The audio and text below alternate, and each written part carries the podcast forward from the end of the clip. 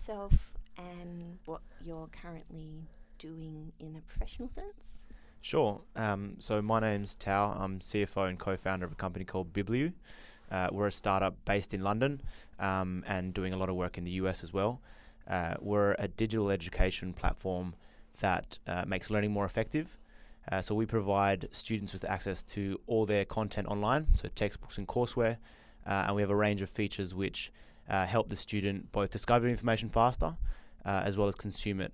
Um, and we, we currently sell to higher education institutions. We're working with about 43 universities across the globe uh, including names like Oxford University, um, New York University, uh, Grand, uh, Grand Canyon University, uh, and also working with an, a, number of major publishers across um, the UK and the US, uh, including big names like Pearson, McGraw Hill, Wiley. Um, so that's a brief snapshot of, of I guess, myself and, and where we're at as a, as a, as a company.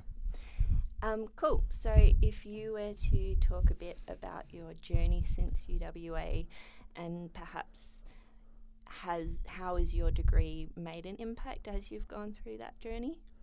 Sure. Um, so I started studying at UW. Oh gosh, about ten years ago now. It sounds a long time when you say it out loud. Um, and I think a lot of the the, the people I met at university um, have you know had a large impact on both you know myself personally, but also professionally. So I met my co-founders at UWA. Um, we all went to St George's College together, um, and so you know the relationships we built, um, you know, through university, um, you know, have sort of, I guess, flourished into you know building a company together. And in fact, a lot of the the, the people that we've hired as our first employees um, are all from UWA as well. So. Uh, a good portion of the company is yeah from Perth, Perth, Western Australia, which is which is quite funny having that you know uh, the small team uh, based out of London. Cool. Um, Tell us a little bit about your personal connection with UWA and your experience as a student. And I know you were active in sports clubs as well. Yeah. Um, so I I loved getting involved with all of the um, sort of co-curricular events at university. Um, so I love you know I was a big mixed netball fan. Uh, played in the social league on Monday and Tuesdays. Um, also represented the uni at university games, um, and that was that was a, a great sort of uh, release to sort of have the opportunity to go play sports with your mates, uh, compete, but also you know it's it's it's not um, you know high level or anything. It's more just a, in a social setting. We're playing mix as well, so like guys and girls as well. Um, so yeah, really enjoyed that sort of aspect of university and actually went to uni games. I think it was like five years uh, throughout my uh, degree, um, and that was always like a big highlight of the year. I think you know the opportunity to go represent the uni uh, and a sport. Um, you know, visit a new uh, state every every year, um, and it, it was really obviously like the, the the purpose of uni games was to, you know, have the university compete um, against other universities across Australia. Um, but there was also you know a lot of uh, socializing, if you like, happening uh, during the evenings. Um, but that that was yeah definitely one of the highlights of, of the year.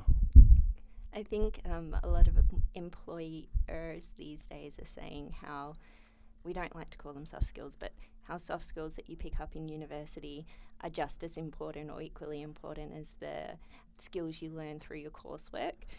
Did you find that you picked up a lot of skills through your extracurricular? Yeah, definitely. Um, so I was also part of the the university uh, sports council. Um, so a, as a student, was representing the student body um, on some of the major decisions at the UWA Sports Board. Um, so obviously having that exposure to you know being on a board, um, you know learning what quorum meant. Um, I remember this uh, like you know one of the first board meetings we had like the uh, the chair at the time was like all right let's let's minute that we have quorum and I was like what's quorum? um, I mean so so that was you know definitely an experience that's helped us um, now with running a company. You know we have a board. Um, we have a chair, we have you know directors, which we sort of report to as founders. Um, so, so that type of experience definitely has, has you know played a role in, in you know where we're at today. Yeah. So I think one of the things we haven't touched on really yet is BibliU. Yeah, BibliU. BibliU. Yeah, yeah. There we go. Um, where'd it come from? So, so the idea of BibliU was uh, really born out of frustrations uh, of us being students ourselves. Um, so the first frustration I think that all students face, you know, whether you're studying at Perth or in the US or in, in London, is uh, that textbooks are overpriced. um, and the expectation from the university for you to actually go and buy like a core textbook per module per unit um, was quite absurd and certainly not in my budget when I started university. Uh, and then the second one um, was really around like the medium through which students actually go about their learning. So we thought, you know, the print textbook um, is is really quite outdated. Um, and you think about, you know, how your parents went about studying and the parents' parents before them, uh, really nothing's changed. And if you look at, uh, you know, any other content segment, be it um, you know, music or, or news or video, you see there's been a fundamental shift in the way that students interact with their content. So, um, you know, it's very aggregated and personalized. Uh, and so what I mean by that is like, you know, take your Apple News app, for instance, right? You open up the Apple News app, you get access to like thousands of stories across a range of different publications. Um, and you're not funneled to reading, you know, any one story. Um, and then what's more is like the stories are actually personalized to you as a reader. So, you know, if you enjoy more sports stories, those are the sort of stories that pop up at the top of your feed. Uh, if you look more local news, similarly, you'll be seeing more of those stories. So we wanted to really revolutionize the way that students actually engage with their educational content.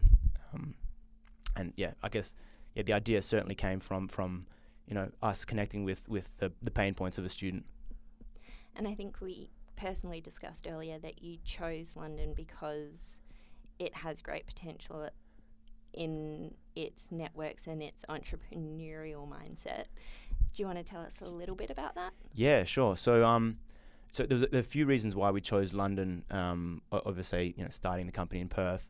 Uh, so the first is that there's a very strong, uh, you know, ecosystem of startups over there, um, and I think that's partly due to the the fact that there's, um, it, it's fairly easy to to raise, you know, seed funding from from investors. There's a lot of uh, angel networks there of you know high net worth individuals who are looking to put their money into something, um, and then also there's some some really good um, you know tax uh, schemes um, run by the government. So there's uh, one called the EIS scheme and the SEIS scheme. Um, and so that sort of incentivizes these people to, to put money towards companies who are just sort of starting out. Um, the second is that, you know, as a content company, we work a lot with these major publishers, uh, and a lot of them have their headquarters in London. So the close proximity of, of those publishers uh, made a lot of sense for us as a, as a company. Uh, and then thirdly, and probably most importantly, is we had a very um, a strong affiliation with the Oxford University. Uh, so my co-founder David Sherwood, um, he was actually a Rhodes Scholar, so he was studying uh, at the Oxford University, and um, they subsequently were, were, one of our first customers, but also Oxford University Press uh, were one of our first publishers, um, and so that really helped you know get us that that you know first step um, to to really uh, you know early adopters from both you know publisher side as well as institution, um, and then you know as you know, on on, a, on a, an additional point to that. Um, you know, the UK is very unique in the sense that it has a lot of uh, universities uh, densely packed close to each other, so you can you know feasibly have a, a salesperson you know visit two or three universities in a day. Um, whereas in the US, which is you know where we're sort of you know operating uh, or you know expanding the business now, you could pretty much treat every single state as its own country, um, and so you know there are challenges with that. Uh, obviously, the upsides is that the market's a lot larger, but um, you know certainly the UK was a good place for us to start. So, do you touch on all of those channels with your company, as in the audiovisual? Yeah, so the platform can host um, content that has you know audio links, maybe even video links. Um, it's really dependent on the the content that the publishers give us. Um, but the idea for us is is that you know the student tells us what they're trying to learn. So they you know we have a search engine which basically allows them to type in whatever concept or topic that they're trying to understand and then we immediately pull out the most relevant, you know, definition, explanation, or figure. Um, and, and, you know, we want to be publisher agnostic and just feed the student the most relevant piece of information for you know that particular student, and and you know using machine learning to really personalize the results. Um, yeah. Favorite memory of your time on campus? Actually, the, the first uni games we went to, so before I before I was playing social mixed netball, um, we were playing uh, we, we, the first year uni games. We were in the surfing team, um, and I was sharing this story with you earlier. But uh, the the way we got into the surfing team is basically one of our friends called up UWA and realized there was you know surfing was on the on the sort of competition list, and said, "Hey, can I join the surfing team?" Um, I think it was John Van Kampen at the time said oh, actually, we don't have a team. Um, you know, feel free to feel free to make one. And so he basically just rounded up a bunch of his mates, uh, myself included, um, and we could all surf, but none of us were like pros or anything. So we all went to the Gold Coast with our surfboards in hand, uh, and not got knocked out in the first two days. Um, so we basically just had a bit of a holiday on the Gold Coast. Uh, um, yeah, that was that was great fun.